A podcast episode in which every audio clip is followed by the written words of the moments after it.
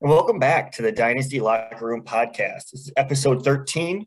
I'm your host, Nation, and we'll be rounding out our top 300 Dynasty baseball players for the upcoming season here, looking at uh, 1 to 50. With me today, I got Tessmonster and Tyler again. Uh, Tessmonster, what do you got going on? Well, uh, we're obviously done with the prospect talk. Uh, moving on to the top 300 players. If you haven't yet, check out the podcast and the articles surrounding the top 100 prospects, the top 15 prospects in each division. We also last week launched the hockey podcast for the hockey playoff push. Uh, be sure to check that out. Uh, if there's any schedules you want to stay on top of, if there's any waiver wires you need to check out, or if you need any kind of strategy surrounding the hockey playoff push, uh, that's your one stop shop. So check us out at the Dynasty Locker Room. Yeah, really fun to be wrapping up um, some of those articles and those podcasts and launching those off. So definitely go take a listen. Um, go uh, argue with Tessmonster's brain there on the fantasy hockey and how those schedules shake out um, for your fantasy hockey playoffs. And Tyler, what do you got going on? Yeah, not a whole lot on my front. I uh, sort of mentioned last podcast I was wrapping up some of my off-season podcasts, but uh, with the season starting here on the seventh, uh, definitely going to be doing some free agent pickups and guys you should be targeting that uh, might not be owned in your league and guys that might be climbing the rankings that you might be able to pull the trigger on a little bit quicker before uh, some people know of them. So not a whole lot on my front. Just happy uh, we've been able to finish up uh, our DLR uh, draft here. So excited about that. Yeah, speaking of the DLR league and draft, that's wrapped up let's talk about our teams a little bit. How do you feel, Tessmonster? Where are you at there?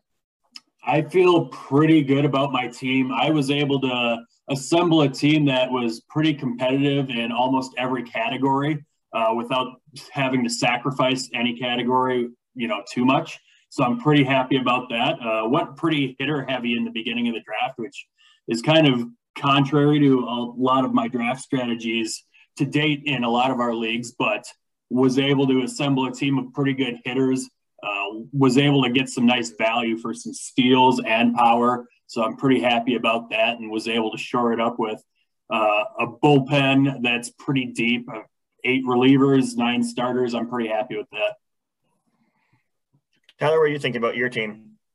Yeah, you know, I was honestly feeling pretty good, uh, except I decided to take the gamble on Riley Greene with how he was producing in the uh, spring training and the belief that he was going to get called up. And then I think about a day after I drafted him, he fouls a pitch off his foot and fractured it. So uh, that was a little bit of a you know a, a, loss there. But overall, I feel like my team's pretty balanced. Uh, you know, the two catcher system is definitely a unique strategy that uh, you can't overlook. But took a little bit of a gamble on Varsho and a little bit of a rebound, hopefully from McCann. So that'll be interesting.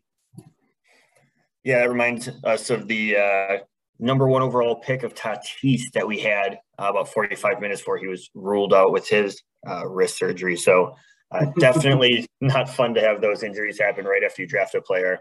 Uh, for me, I took a different approach than kind of everyone else in the league. And I decided to punt starting pitching. So I'm not going to win wins or Ks, but that did allow me to go really heavy on hitters and really heavy on uh, my bullpen. So I think I have a really good chance of locking up um, most of the hitting categories every week. Um, I should be one of the top hitting teams in in every category as long as uh, Mondesi stays healthy at least for the first half of the year before uh, Tatis comes back for me, and then just being able to roll out um, a lot of relief pitchers to to get the uh, ERA and WHIP, and then be able to get holds and saves. So I think I'm in a pretty decent spot. Um, I haven't really ever done a just bullpen for pitching before. So I'll be curious to see how the ERA and WHIP uh, stack up over the course of a week when you have a pitcher or two that that give up two or three runs or get a couple blown saves here and there, and see how that all shakes out. But uh, it'll be fun to kind of play around with as my first time trying to do this draft strategy. So um, that's it, kind of on my side. Uh, Tessmonster, why don't you go let us know one of the favorite picks that was happening in this draft that wasn't from uh, your own team? Well, one of my favorite picks, I, have got a couple here for you, and both of them happen to be in round 19. Uh, we see uh, Podunk Indians taking Brandon Belt. Uh, that's an interesting one for me. That could have huge value if Belt continues to produce at the level he's produced at in 2019 or 2020 and 2021, obviously flirting with a 1,000 OPS. Uh, that could provide some huge value at the first base position. It was interesting to see him go that route after taking a couple first basemen, but ultimately, with the number of utility roles that we have in our league, that could definitely pan out. Another one that I thought was interesting was for team. This is a guy uh, t- taking Mark Canha also in the 19th round. Could be a very high upside play with the, now that he's with the Mets. Uh, provides an interesting blend of you know home runs and steals. If he can get that average in OPS back to the numbers that he was showcasing when he went off in 2019, that could provide huge value too. So those are some of the the picks that I highlighted that were a little bit later in the draft that I really liked. Yeah, those are some uh, definitely picks there in the middle to the late part of the draft that really have some upside that can pan out there. Tyler, what have you thinking about here when you were going through this draft and any picks stood out for you? Yeah, you know, I hate to give Tessmonster any credit, but uh, he was patient on his starters. I was a little bit more aggressive, and uh, we, uh, you know, there's obviously a little bit of concern with Luis Castillo, but when you watch someone with the ADP as high as his fall, you know, well into the you know 120 130 range for an adp you know to get him that late test Tessmonster was patient and that one i think is really going to pan out the wins might not be there on a team that's a little bit more rough but between the era whip and k's where you where he got him i think there's a lot of value there uh, tyler stephenson in like the last four rounds that was a, a catcher that i was hoping to try to you know sneak in there and i thought that was a, a nice little still we've sort of seen him break the surface here and then the minors really tear it up. And I think that this is going to be his year, especially with the universal DH, his ability to play first. I think we could see him maybe put up 140 games and and really in a two catcher system really tear it up. Yeah, uh, nobody really wants to give Tessmonster any credit, but he did have another player that I like that fell to him um, in round six, being Tyler O'Neill. Um, and being able to kind of round out his hitting categories, um, being able to uh, contribute um, across all the categories, like Tessmonster brought up that his team um, believes is stacked for. Uh, that's one kind of in that sixth round that that will really benefit him. Uh, Tessmonster, don't read into it too much. We don't like your team that much, but uh, a couple of those players sliding to you there uh, really seem to get some some pretty good value. So now let's move away a little bit from the DLR League and head to um, our top 300 list and see some of those first round players and where we rank and where we're different. And let's start right there. Uh, cumulatively, cumulatively, we have him just outside of the top 50 at 51 overall. That's me, Spencer Torkelson. I have him at 38. Uh, Tessmonster, you have him at 56. Tyler, you have at 59. Uh, guys, tell me what I'm missing here and why uh, Torkelson should be ranked um, almost three rounds different than a Julio Rodriguez or a Bobby Witt Jr. I, I, think for me, I mean, we've talked at depth about, at length and in depth on the Prospect podcast, talking about Torkelson, Bobby Witt, Julio Rodriguez, Adley Rutschman, all the top prospects. I think the biggest area here where I'm pumping the brakes a little bit is the fact that a Torkelson doesn't contribute to all of the categories which we see Julio Rodriguez do, and I think that that's definitely something I'm taking into account when we look at Julio, who's going to, you know, steal 20 bags in addition to the same power output. I think that's something that definitely affects my rankings. Um, also pumping the brakes a little bit just because, you know, I'm, I'm both of these guys a little bit in the sense that we haven't seen what they've done so far. But I think that's the biggest thing that holds Torque back for me in the sense that he's only played in the minor leagues for one year and he's not going to contribute to all six, five categories, however many you're playing. Yeah, I'm I'm sort of with Tessmonster there. That you know we we saw him break in the minor leagues this last year, and he struggled initially. And then he got the call up to Double A, where he struggled a little bit more. Uh, and then he started to figure it out midway season, and then he just caught a stride. And I just am the belief that he's gonna, you know, hit the major, you know, major league pitching, and it's gonna regress a little bit. I still do think he's a 30 plus home run kind of guy. It's just sort of like Tessmonster is saying, he doesn't hit all the categories. I think we're going to see a little bit of regression on that batting average, OPS, and and overall power. But uh, I mean, it's I, I, think it's only a matter of time before he's easily going to be in our top 50 and top 40. But for right now, I there's just some people in front of him that I like a little bit more. That's I'm looking at some of the people that uh, you have up there who are established. Um, obviously, get a little bit more of a, a boost uh, having done it in the major leagues before. Um, but being young, and you look at some of the people like an Eloy Jimenez or um, even going up to like a Corey Seager, a Bregman, um, some of these people, Nick Castellanos, that don't really steal bases. You're not counting on them to do a whole bunch. And you got one of the top prospects, one of the real young guys that has been able to uh, hit in college, been able to show what he can do towards the end of the year double A last year, uh, starting again this year, getting the call up immediately to the big leagues. Uh, I feel like there's something I'm missing in, in the value there on, on why uh, some of these younger prospects like Julio and Bobby Witt that are going to contribute um, to all your categories are ranked so much higher um, in difference to kind of the power output or just the complete power guys like uh, even like a Matt Olson or um, uh, a Pete Alonso in here, where you're not going to be getting any steals, but um, you have them ranked kind of a little bit differently uh, as far as five categories, super high ceilings versus um, kind of that just mid round power. Is there anything you want to kind of go off on that Tessmonster? Yeah, I mean, as I mentioned, I, I, think we're seeing a you know the inability to contribute to steals, which discounts him a little bit. But I also think we're seeing a discount in the sense that he's only had one year. You know, you're talking about some of those guys that are ahead of him.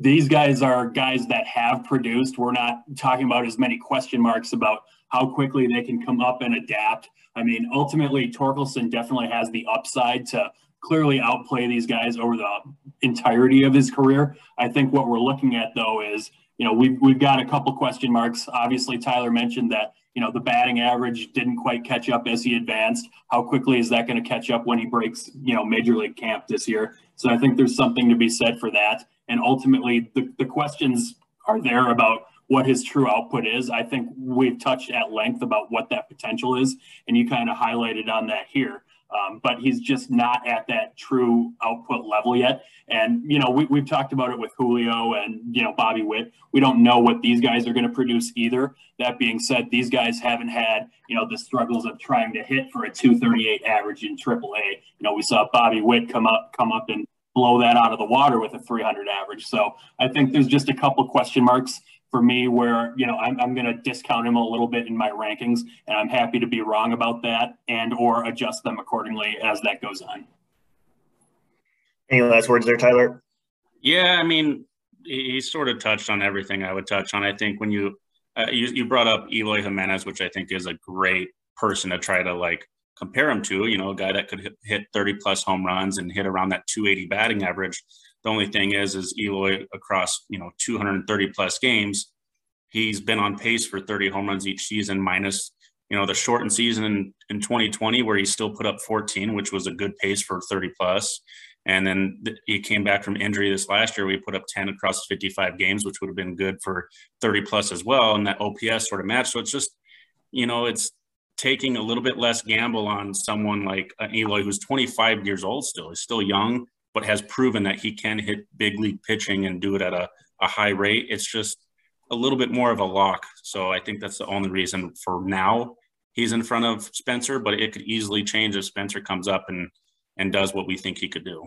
Yeah, I mean, ultimately, we're talking about the philosophical difference in rankings here of, okay, well, where do you rank a prospect versus, you know, and his ceiling versus where guys that have actually produced over the last couple of years and what where do you compare them? So i think that's what we're debating here and that's that's a valid debate. Ultimately like i said i think torque uh, probably outproduces these guys over the next five ten years but how quickly can he do that i think that's the question and that's probably why in a startup scenario that's probably why i'm not taking him quite as highly as some of these other names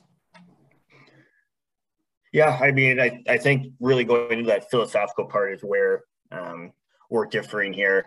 Because uh, I have Torkelson ranked pretty similar to Julio and Bobby Witt, and I see him comparable like Eloy Jimenez um, on that side of it. So um, when I'm looking at him here in the in in your fourth, fifth round, um, he won't be there if I'm in the draft. I think that's um, a little bit too late to get kind of somebody who could be a cornerstone um, at first base for you and be able to kind of get you those counting stats uh, again minus the steals but just be a really solid contributor again not having to run as much so not having to be as worried about uh, any injuries that come along um, with being a big first baseman on there. So I think that takes away um, a little bit more of the risk when you're looking at some of these um, Byron Buxtons or a Bobby Witt or a Julio and having that kind of um, athletic prowess to be stealing bases, to be running into walls, making diving plays, um, getting to take a little bit of that risk away too uh, being the corner field is something that um, adds on to his draft stock uh,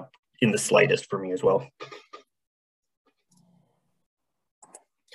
And now slide it over to one of the big off-season trades here and look at Matt Olson. We have him ranked 33 overall. When these rankings were made, they were done before the trade. Tessmonster, is there anything uh, with this trade over to Atlanta that is going to move him up or down your rankings?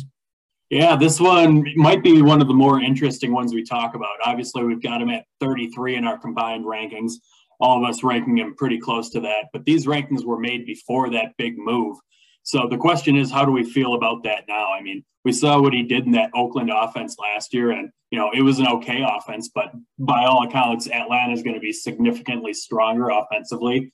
I think you know on top of the home run output that we usually expect, we can definitely count on some counting stats going up here too. And we saw him, you know, eclipse the 100 mark uh, in both of those last year. So you know, I'm, I'm looking at him now, and you know, now that he's not in that Oakland decimated offense that we projected him in, you know, I, I think I can easily slide him up the rankings and, you know, I, I could find a home for him somewhere around that Freddie Freeman range in, you know, 25, 26, 27. Uh, what do you guys think about that? Yeah, I, I think you're pretty much on pace there. I think, uh, especially with Acuna, once he comes back, I think that, you know, that RBI run production, he easily could you know, surpass the 100 mark easily in both of them again. Um, you know, there's, I think from what we saw from him last year, I still think if you're drafting him, you're just hoping he can repeat that. I don't think there is a, a much higher ceiling than what he actually hit, but I think 40 home runs, he can easily hit that. And I think that offense is going to allow for him to not have to do it all. So I think we could see uh, just a very consistent 100 100 season from him again. Testmaster, are you saying that uh, you think he's going to build and exceed kind of his run and RBI totals from last year? No, but in, in the sense that, you know, when we compiled these rankings, you know, we were projecting him in an offense that no longer had a Matt Chapman and some of those other pieces that were there last year. And so to, to put him in an offense where he could easily replicate those numbers, if not, you know, flirt with a higher uh, potential, I think that's what really drives him up for me. So in the sense, I'm, I'm not saying he's going to hit 50 home runs with, you know, 120 runs scored and 150 RBIs, but I certainly think that he could replicate that and maybe do a little bit more. Uh, I think that's a very real possibility. So in the sense that he's not going to have the projected Oakland output, I think that's a very good chance. I think that's interesting. I think for me, I think I'm keeping him about the same spot. Um, I think last year um, would be kind of his ceiling of, of what I was thinking as far as being able to um, hit left and right hand pitching.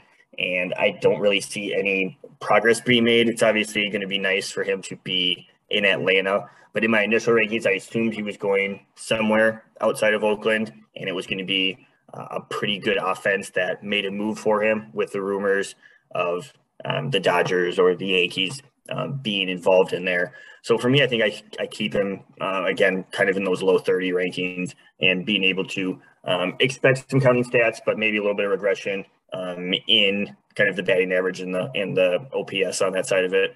Um, Tyler, what do you think about that? I, I think a big thing to factor in that you know test Tessmonster might be correct with is he is going to a stadium that's going to be a little bit more favorable for him too. So you know, I, it wouldn't be surprising if, you know, we see him put up the most home runs he has in a year if he stays healthy. So uh, I think that could be a little bit of a factor too that, uh, you know, can't overlook.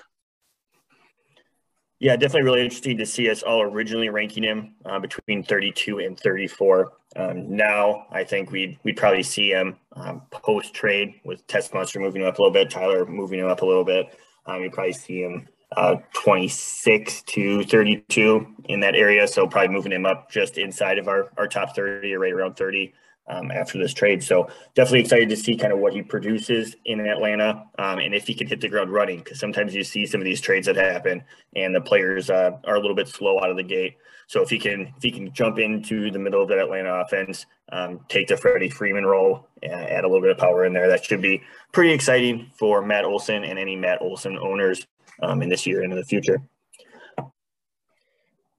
And now over to another one of those big off-season splashy moves, and that's going to be Trevor Story heading over to Boston. We have him ranked at 32 combined overall. Uh, I have him ranked at 24. Tyler has him up at 37 with Tessmonster in the middle. Um, I see somebody that's really exciting. Uh, had a little bit of bad luck on some batted balls last year, not leaving the yard. Um, if even a quarter of those go out, he has probably another, I don't know, eight to 10 home runs. Um, I know in the first year, uh, week, month of the season, uh, me and Tess were watching some games, and at one point, I think he had 12 balls or 13 balls that would have been out in 90% of the stadiums. Um, so if you add that on and go into a, a better lineup here in Boston, um, I see the ceiling, and especially now being able to move over to second base um, and add that eligibility there for him.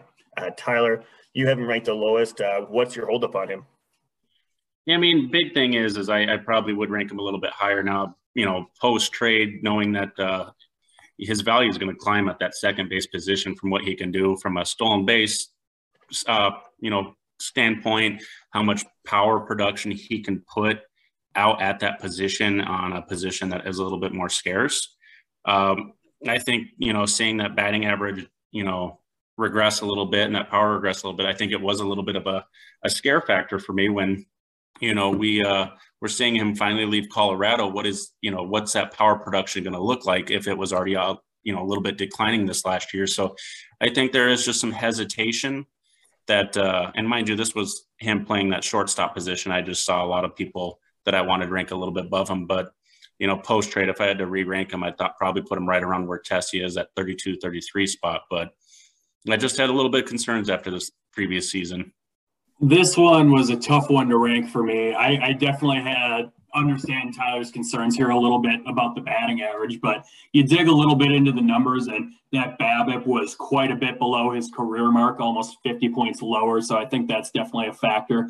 We also saw that line drive rate at a career low rate uh, with quite a bit extra ground ball and fly ball results added in. So I think that that's got a little bit to do with that. Um, on the whole, we're not seeing, you know, a, a, totally different batted ball profile here. You know, we're looking at a guy that basically has the same barrel rate, same exit velocity that he's shown in previous years. So I, am willing to buy into to Nation's narrative here a little bit. You know, uh, bad season, uh, bad batted ball results. I, I, think that's a big factor. Uh, moving over to Boston, obviously you're going to have stronger hitter, hitters around him. That should do some nice uh, things for his counting stats. Should see some nicer run scored. Uh, obviously, he only had 88 last year. I wouldn't be surprised if that's in the 100 range. Obviously, we expect that RBI total to be above the 75 he posted last year. So I think he's in for a nice rebound year. Uh, it'll be interesting going forward, seeing how much uh, footwork uh, stealing is in his game. Uh, obviously, we only saw him swipe 20. Uh, you know that that that's been about the the average for him over the last couple of years. Be interesting to see if that slows down as he progresses in his career. But ultimately, I think there's a nice rebound in store for him, and uh, I, I think he's ranked about where he should be given the players around him. I will I will say one nice little thing about him playing at Fenway too is uh, you know with his launch angle that uh, that green monster is, I don't think going to be a problem for him to clear. So uh, that had to be a little bit of factor in their mind with his launch angle that hit him as a righty. I think that's going to bode well for the Red Sox. Yeah, I was going to also mention that green monster kind of left field there for him. Um, a lot of those balls that were warning track flyouts last year. Um, a lot of those hard hit line drives that got to the warning track are now going to be nice little doubles. And uh, he does have hit a lot of those towering home run. So uh, you'll see a lot of those big flies being able to just creep out of the green monster there. And I know personally, um, I drafted him in our DLR league, and I was ecstatic to get him um, in round four at pick 44. So I will be banking on a big rebound here from him, and uh, excited to see him kind of wherever he gets placed in that lineup. I know right now um, they're talking about having him hit six. Um, if he goes and hits five, two, um, there's just a lot of a lot of potential in there to be able to to get those counting stats. So um, and seeing him transition to second base, um, we'll see if that takes any effect on him mentally as he um, tries to rebound this year. But definitely a storyline uh, to keep uh, in mind as we move forward with Trevor Story. I see what you did there. now let's head over to one of the more, I guess, interesting or dynamic players in our rankings, and that's going to be Mookie Betts. You've heard um, me and Tessmonster bring him up in our initial podcast that we're a little bit lower on him. Uh, as a group, we have him ranked at 29 overall. Uh, Tyler, you have him up at 24. Uh, Tessmonster, I know we've been through this before, but we're here. Again, Mookie Betts is in our rankings. I was forced to pick him in our DLR league. Uh, tell us what there is here. yeah, I mean, uh, there, there's just so many things that come into play here, and we, we there might not be a player we've touched on more ad nauseum uh, with the number of red flags here. Obviously, the stolen base numbers are trending down.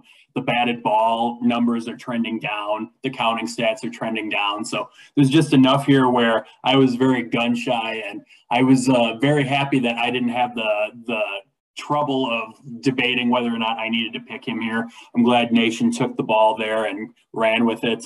Um, just not a guy I'm really excited to have uh, especially you know projecting it out over the next five years. He's just not the player he was in 2018. If you think that's the guy you're getting, uh, you're overdrafting him. Uh, if you're, you know, projecting him for the player he is, you're probably not going to get him. And so that's that's why I have zero shares. That's probably why I'll never have any shares at his current market price. And so this is definitely not a guy I'm real excited about. You know, I I know I'm not sharing the hate like you guys are. I actually have a little bit more love for Mookie. I mean, outside of this last season, he was pretty much a career 295 batting average. And yeah, you take out of the equation his, you know, 2018 season where he batted 346. I think, you know, we all sort of thought that that was a little bit unrealistic and not going to happen again. But you look at 2020, 2019, and even previous to that, you know, he was consistently a 295 hitter consistently right around that 900 OPS. And even this year where he struggled, he still put up an 854 OPS. His exit velocity was pretty much his career average. His speed has declined, which is, you know, bound to happen. You know, I still expect 10 plus stolen bases out of him. So I just don't see that power regressing heavily enough. In 122 games, he was still on pace for 30 home runs, which is right around what he's been able to do previously. So outside of the average dropping in 2021 and the speed, he's still putting up really good numbers in a really good lineup. And I don't see any reason why someone like Eloy, who has only had one solid year, I, I could rank in front of him. So I just I give it to Mookie Betts. He's one in front of Eloy for, for me, and I think very comparable to Luis Roberts. So that's uh you know, I'll sort of bring it up to you, Tessmonster. I know we've been talking about doing a shot bet because of how much we disagree, but uh, what do you think?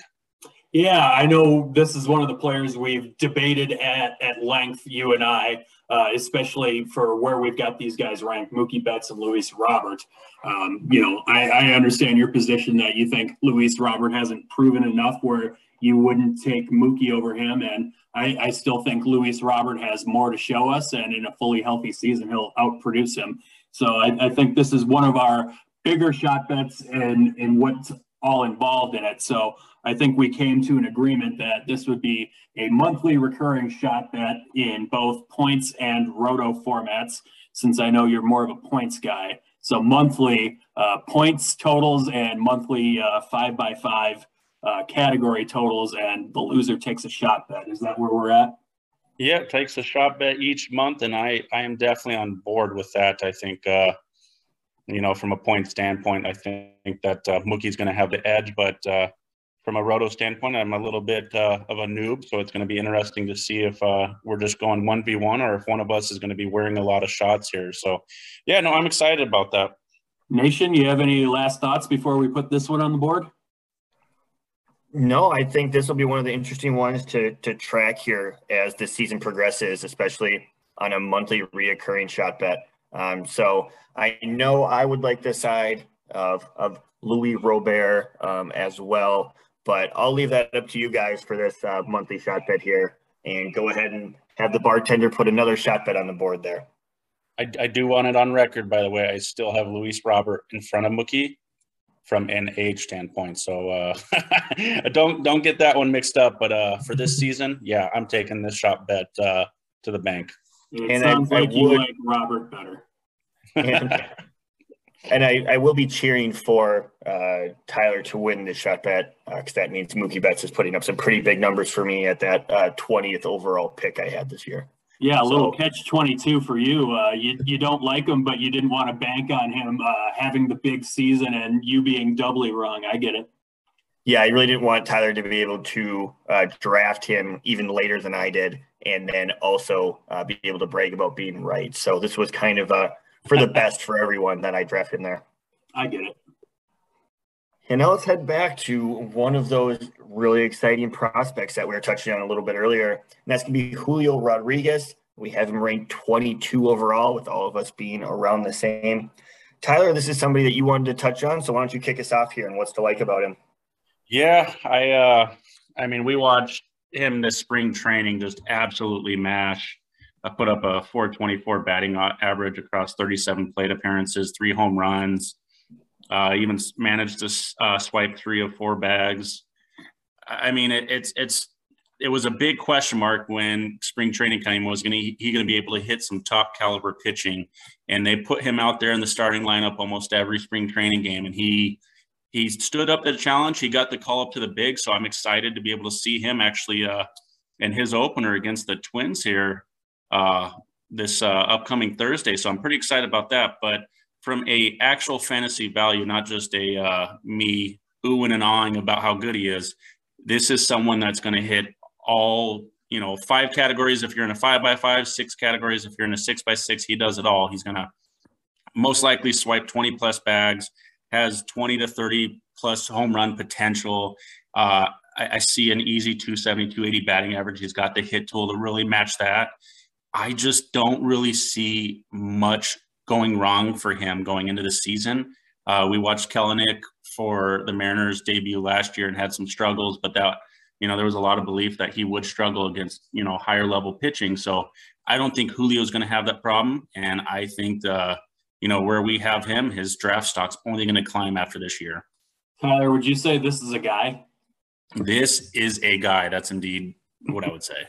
Yeah, I mean, there there isn't much left to say about Julio that we haven't said already. Obviously, touching on him quite a bit in the startup podcast, talking about him in the top ten podcast. Uh, Julio is a guy that I, I mentioned earlier in in comparison to Tork.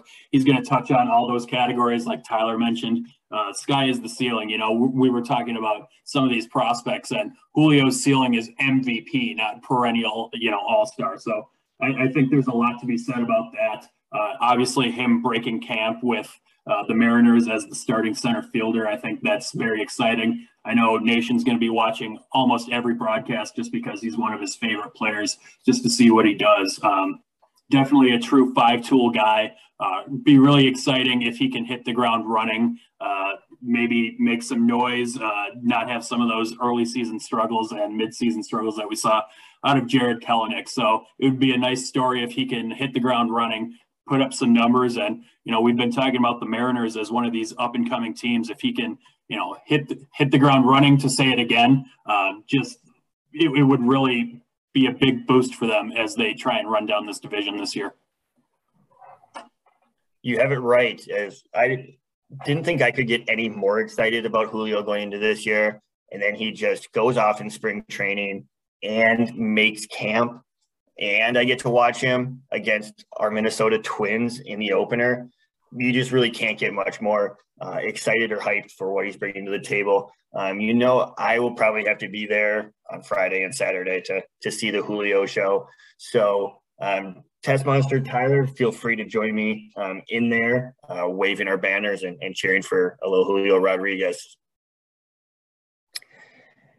And now uh, after talking about some Twins games here, let's go to a division rival in the Cleveland Indians. And let's talk about Shane Bieber. I know Tessmonster, you've had him near the top of your starting pitching rankings for Dynasty here. Uh, let us everyone know why he should be one of the the first pitchers taken instead of you know that back end of SP ones. Yeah, this this was one that previously I had Shane Bieber ranked number one, and there was a lot to love here. Obviously, we've talked about you know him being an ERA and WHIP guy. Uh, obviously, him being able to pitch deep into games is huge for value, especially since the Indians aren't going to be as involved uh, in some high scoring shootouts uh, previous to what we've seen out of that lineup. Ultimately, I ended up flip flopping him and Corbin Burnes. I think Burnes has the higher upside for win totals, and their other you know categories are going to be uh, about the same. Where I would flip flop them, if only for a slightly different win total. Ultimately, there's a lot to love about Bieber here. You know, there was the injury concern last year, and we saw him come back. I, I, I think ultimately he's going to be one of the guys in the conversation at the end of the year for the Cy Young, uh, even, even if he can't post those win totals just because of how dominant he can be. You know, we're, we're looking at that high K rate, the, the ability to not dish out free passes uh, like we've seen some of the other guys on this list do. Uh, definitely still in the prime of his career, you know, mid to late 20s, obviously a lot of baseball in front of him. So definitely a guy that's high on my list and definitely not a guy I'm going to be shying away from drafting uh, earlier in the draft for sure. Yep, I I fully agree with you. I, you know, when I look at my pitcher rankings, I got to throw Burnes, you know, just slightly in front of him. But uh, you know, it'll it'll be interesting to see. You sort of brought up that injury. That was a little bit of concern of mine, and I know in our DLR draft draft, uh, I was able to double dip and get him on that second pick. And there's a little bit of concern about that. But when you look at what kind of K rates he puts up, the ERA and whip he can provide, I mean, there's just a lot to love from a starter standpoint. And, uh, you know, a Cleveland team that uh, has sort of been, you know, pish posh together. I, I wonder if he's going to be able to put up the wins uh, to really hit that last, you know, fourth category as a starter. So that is a little bit of a concern of mine. And uh, I think that's why I might have him a little bit below you guys. But overall, I mean, he does it all well. And I, I think you said, you know, Cy Young candidate from the uh, AL. I mean, it's he, a perennial, you know, Cy Young candidate. And I think he's going to, you know, put those kind of numbers up again this year. It'll be interesting to see what Cleveland does. Um, I know there was some rumors here about trying to lock up uh, Jose Ramirez long term, and seems counterintuitive to to think that they're going to go ahead and double their payroll this year to, to lock up um, Jose Ramirez. But um, you have to be encouraged a little bit at the future if they're looking to lock him up and not trade him and rebuild that they will go spend some money and, and put a little bit better lineup behind him in the future. So I guess that holds out a little bit more hope for those win totals. But again, as Tessmonster has touched on Bieber um, in multiple podcasts, there's a lot to love here. Uh, bounced back nicely from the injury last year and a big future ahead of him. And over to a player that I'm surprised Tyler ranked so low, and that's going to be Mike Trout at number 12 overall, uh, falling down outside the top 10 for all of us. Tyler, uh, why do you have him ranked so low? I expect him to be your number one player. You know, in my heart, he is my number one player, and it kills me to say anybody is better than him. From but from a fantasy standpoint, you know, it's you know he's turning 30 years old this year, and we saw him deal with you know a major injury for the first time in his career.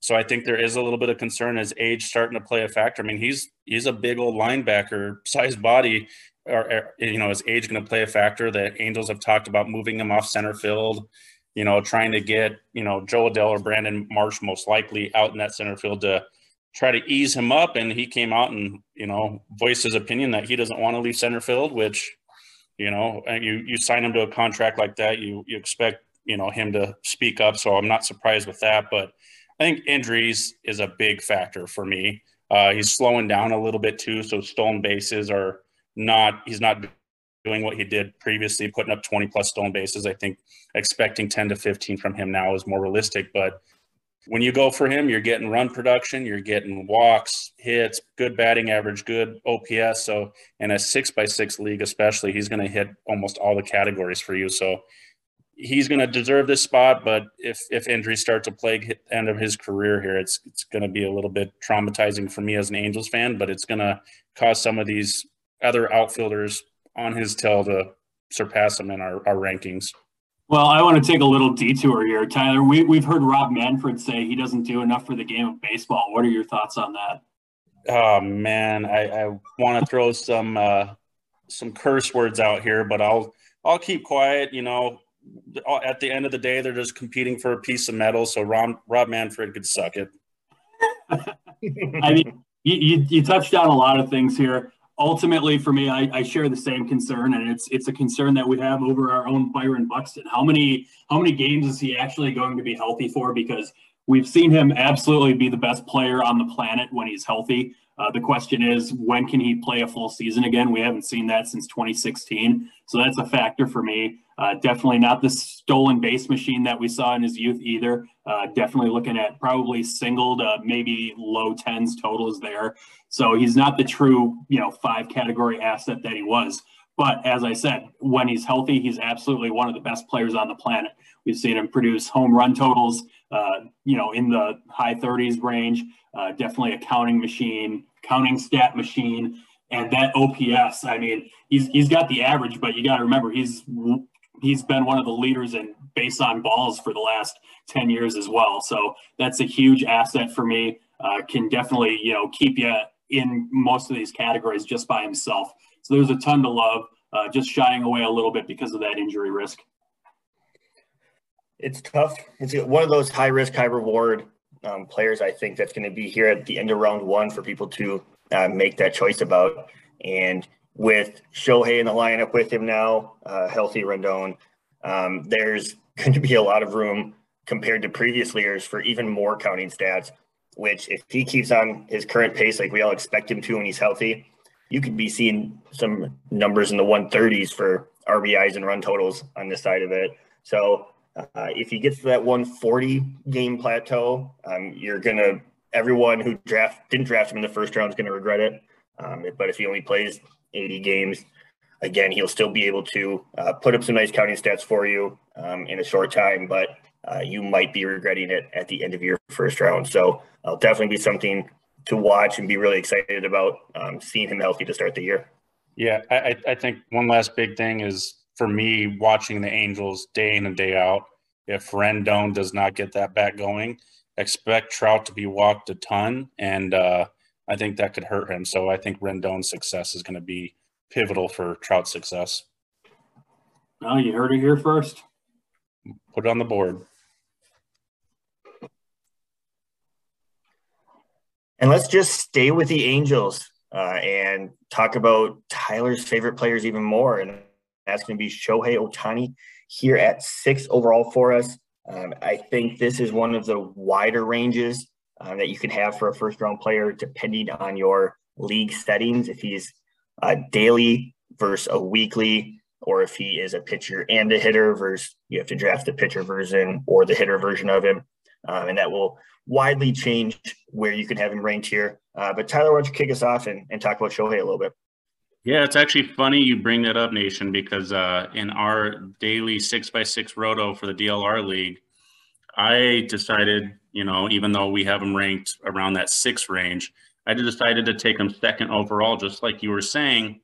You know, the fact that he can help me hit all six categories, being that he steals bases, puts up really good power, a decent average, and then to be able to slot him in from the pitcher role and maybe get 10 wins in a season, a good ERA, good K rate, it was pretty much obvious that I could hit, you know, nine to 10 stats with one player.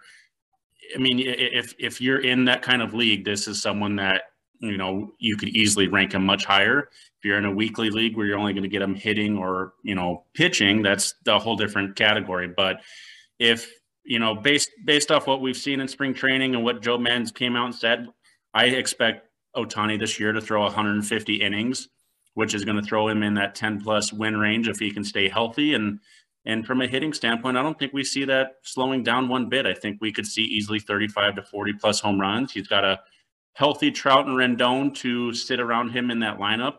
So I think if Ohtani is healthy, we could potentially see even a better season from him than we saw, you know, in 2021. What do you think, Tessmonster?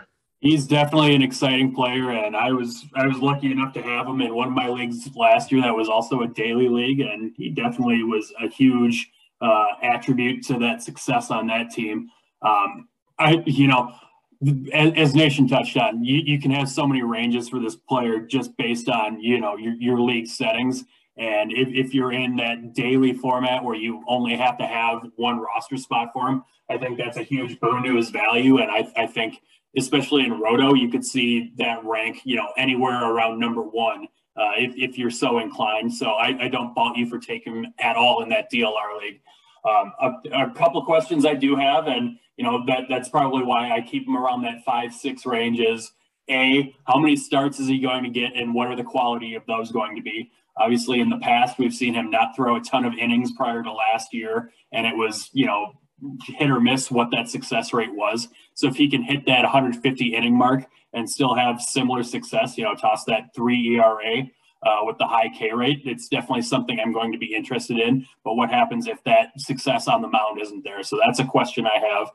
The other questions I have where we saw him lead the league and caught stealing, is that going to affect how frequently he tries to swipe bases moving forward?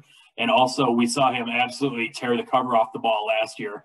But pre- years previous to that, you know, we we didn't see anything really close to that. You know, previous previous to last year, we saw 250 games played and a similar home run total in twice as many games. So is that power real? It was it a blip and he, you know, comes back down to earth a little bit and hits those 30 home runs. Uh, it definitely has an impact, you know, in my rankings as compared to somebody like a Juan Soto or Ronald Acuna, guys that are a little bit higher in the rankings. So there, there's enough. I, I mean, I, am a true believer, and I, I, think he's a huge value. But we haven't seen it long term like we have with some of these other players, and that's probably why I rank him accordingly.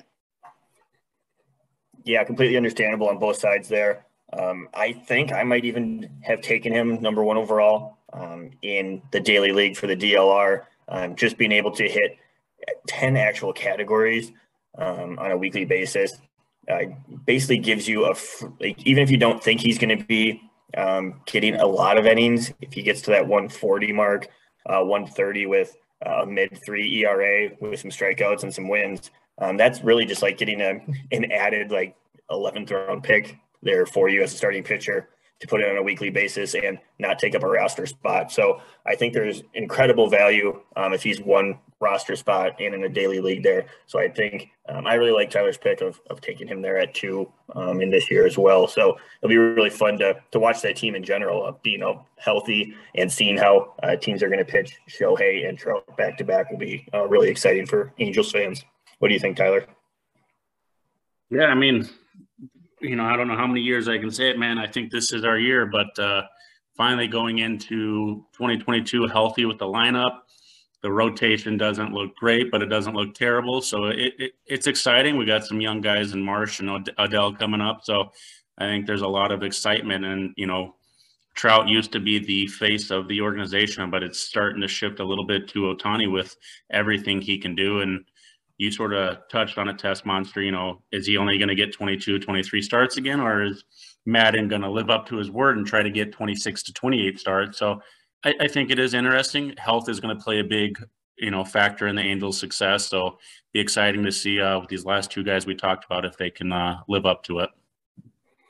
Yeah, definitely ended there on some high risk, high reward players um, moving forward, but sometimes that's what it takes to hit um, if you're looking to, to play it safe in the early rounds uh, and then taking some of those high risk players um, in later rounds or vice versa. So it'll be fun to see how the DLR league shakes out, uh, especially in the first couple of weeks, and then be able to kind of dive into it a little bit deeper there uh, moving forward. But that's going to round out our uh, top of the draft players we wanted to touch on here. So let's move over into the conclusion. And Tessmonster, what do you got here uh, coming forward? Yeah, I, I, I think uh, there's a lot of podcast material coming up. Obviously, we'll be uh, touching on that weekly for the baseball end, but also look forward to another football podcast talking about some more rookies in depth with the NFL draft uh, shortly on the horizon. It's April already, so looking forward to that at the end of the month. But also digesting some of the trades and free agent moves uh, that have been made since the last podcast. So try and get on here with Jason pretty quickly and try and uh, summarize some of our thoughts there. Obviously, a lot to go through. So that's going to be pretty exciting. Obviously, we talked about it at the top, but fantasy hockey playoffs are in full swing in most leagues. Uh, I know one of our leagues, Nation, you know, the playoffs are next week, but nothing to sleep on there. It's a big time of year, uh, seating wise or battling through that first round. So lots of content there, whether it be waiver wires or continued schedule analysis. So looking forward to that. And obviously the weekly baseball content on the website moving forward. So a lot to digest on the Dynasty locker room. Come over to the forum, drop us a link. What are you most interested in? What do you have questions about? Uh, we're always willing to answer some questions there. Uh, find me everywhere Reddit, Twitter, DLR Tessmonster. Uh, and that's what I got going on right now. What about you, Tyler? Yeah, I'm excited for the season here to begin. I'm going to be looking at posting some uh, weekly free agent pickups that you should be targeting, maybe even some uh, prospects, uh, you know, like Oneil Cruz that didn't quite get the call up to start the season, but could easily get called up uh, early on in the season. So look to see, you know, prospects to be aiming for some free agent pickups. You can see me on Reddit or or Twitter at FART0263. That's far T0263. But yeah, I'm very excited. Yeah, a lot of really interesting content coming up. Uh, definitely with all of these big time trades uh, affecting the value here in, in fantasy football. So uh, it'll be really fun to dive into that with everyone and finally be able to dive into regular season baseball um, and follow our uh, DLR league as well as all of the ads and drops on the waiver wire um, and those prospect rankings uh, coming through at a monthly basis here. So a lot of fun content at the Dynasty Locker Room. And as always, you can find me, Nation DLR, everywhere. And until next time.